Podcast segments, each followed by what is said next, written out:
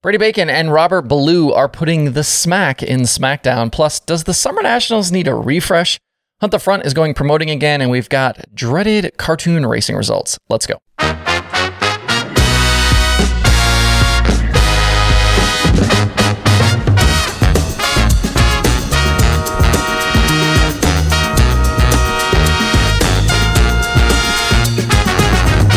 It's Tuesday, August 23rd. I'm Justin Fiedler. This is Dirt Tracker Daily.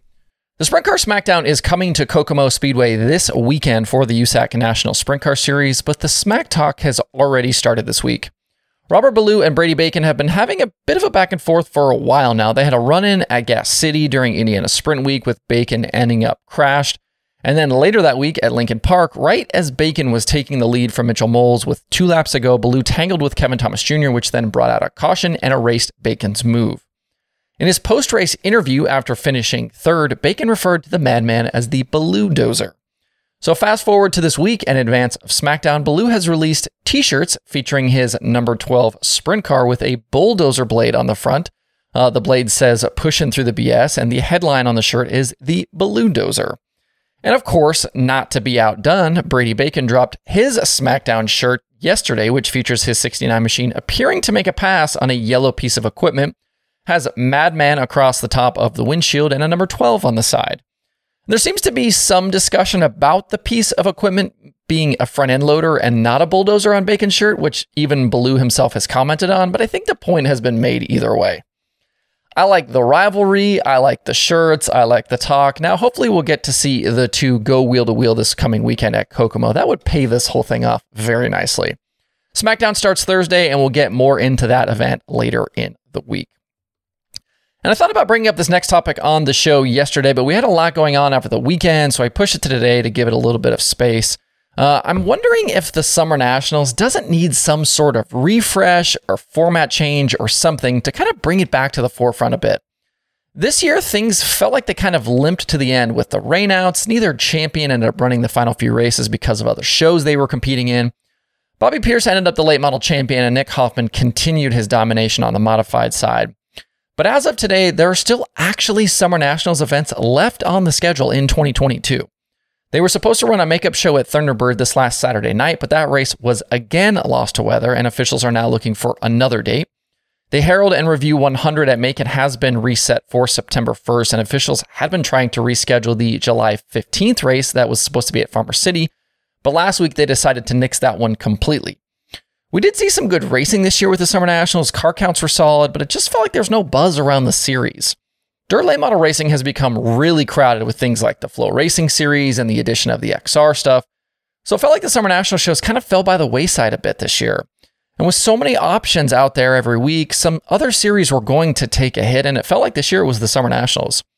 And they tried to do some things different with the schedule the previous two years, I think to be a little friendlier for the racers, and obviously COVID was a factor.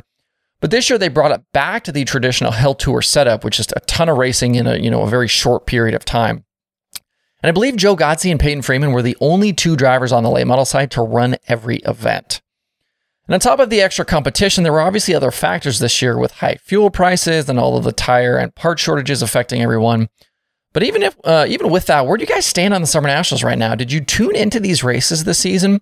What are your thoughts on what could be done differently? I know the race purses are always a point of contention with people, but the series tried to address some of that this year. They added tow money, uh, and extra championship funds were available depending on the number of races completed. That stuff, some of that extra points money didn't end up getting paid out uh, because they didn't run, uh, you know, the full schedule, 32 races. But drop me a comment. Let me know what your thoughts are and what could be changed or done differently to kind of bring your attention back to the short summer series.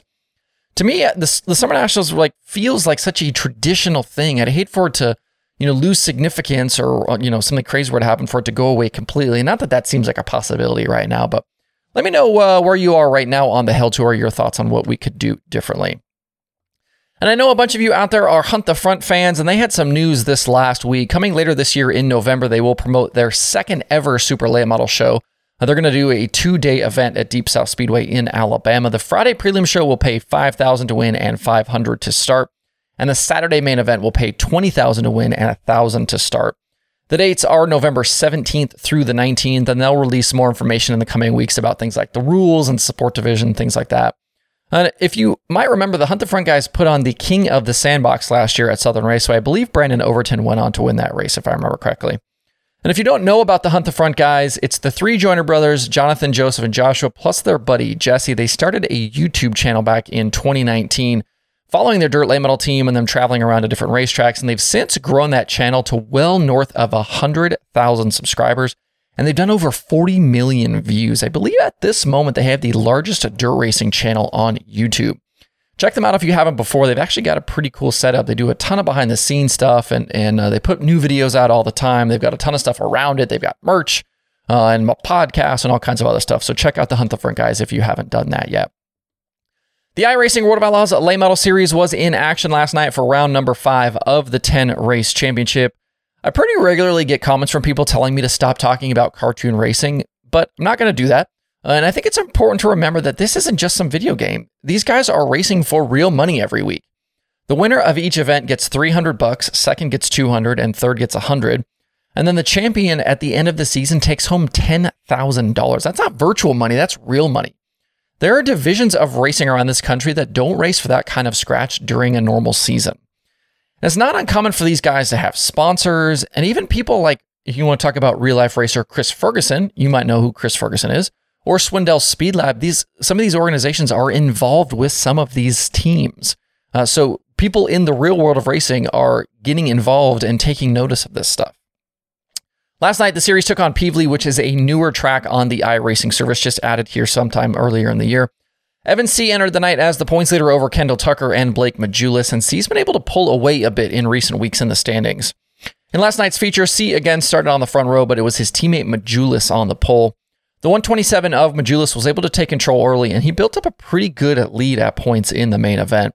Late in the going, though, his car started to go away and C was able to track him down. The two were side by side inside 10 to go, with C on the bottom and Majulis up top. C finally cleared the 127 with three to go, but then they swapped lanes. Majulis jumped to the bottom and was able to get back by and get to the lead with a couple of sliders, and then he was able to drive off to the win. C settled for second with Barrett Bishop in third. With the season halfway done now, C will uh, still leads the standings with Majulis now up to second. He's 46 points behind. Kendall Tucker is back to third. He finished 14th last night, so lost a little bit of ground to the leaders. Series will take on Kokomo next Monday night at 9 p.m. Eastern on YouTube and DirtVision. Remember, you can watch these shows live for free. Uh, there are two shows on the streaming schedule today. DirtVision has weekly outlaw kart action from Millbridge, and there is FloRacing 24 7. To see the full daily streaming schedule with links to watch, visit dirttracker.com slash watch tonight. That's it for the show today. Have a good Tuesday. If you have thoughts about the topics on today's show, please leave them in the comments below or tweet at me. Thanks everybody for tuning in. We'll see you tomorrow for more Dirt Tracker Daily.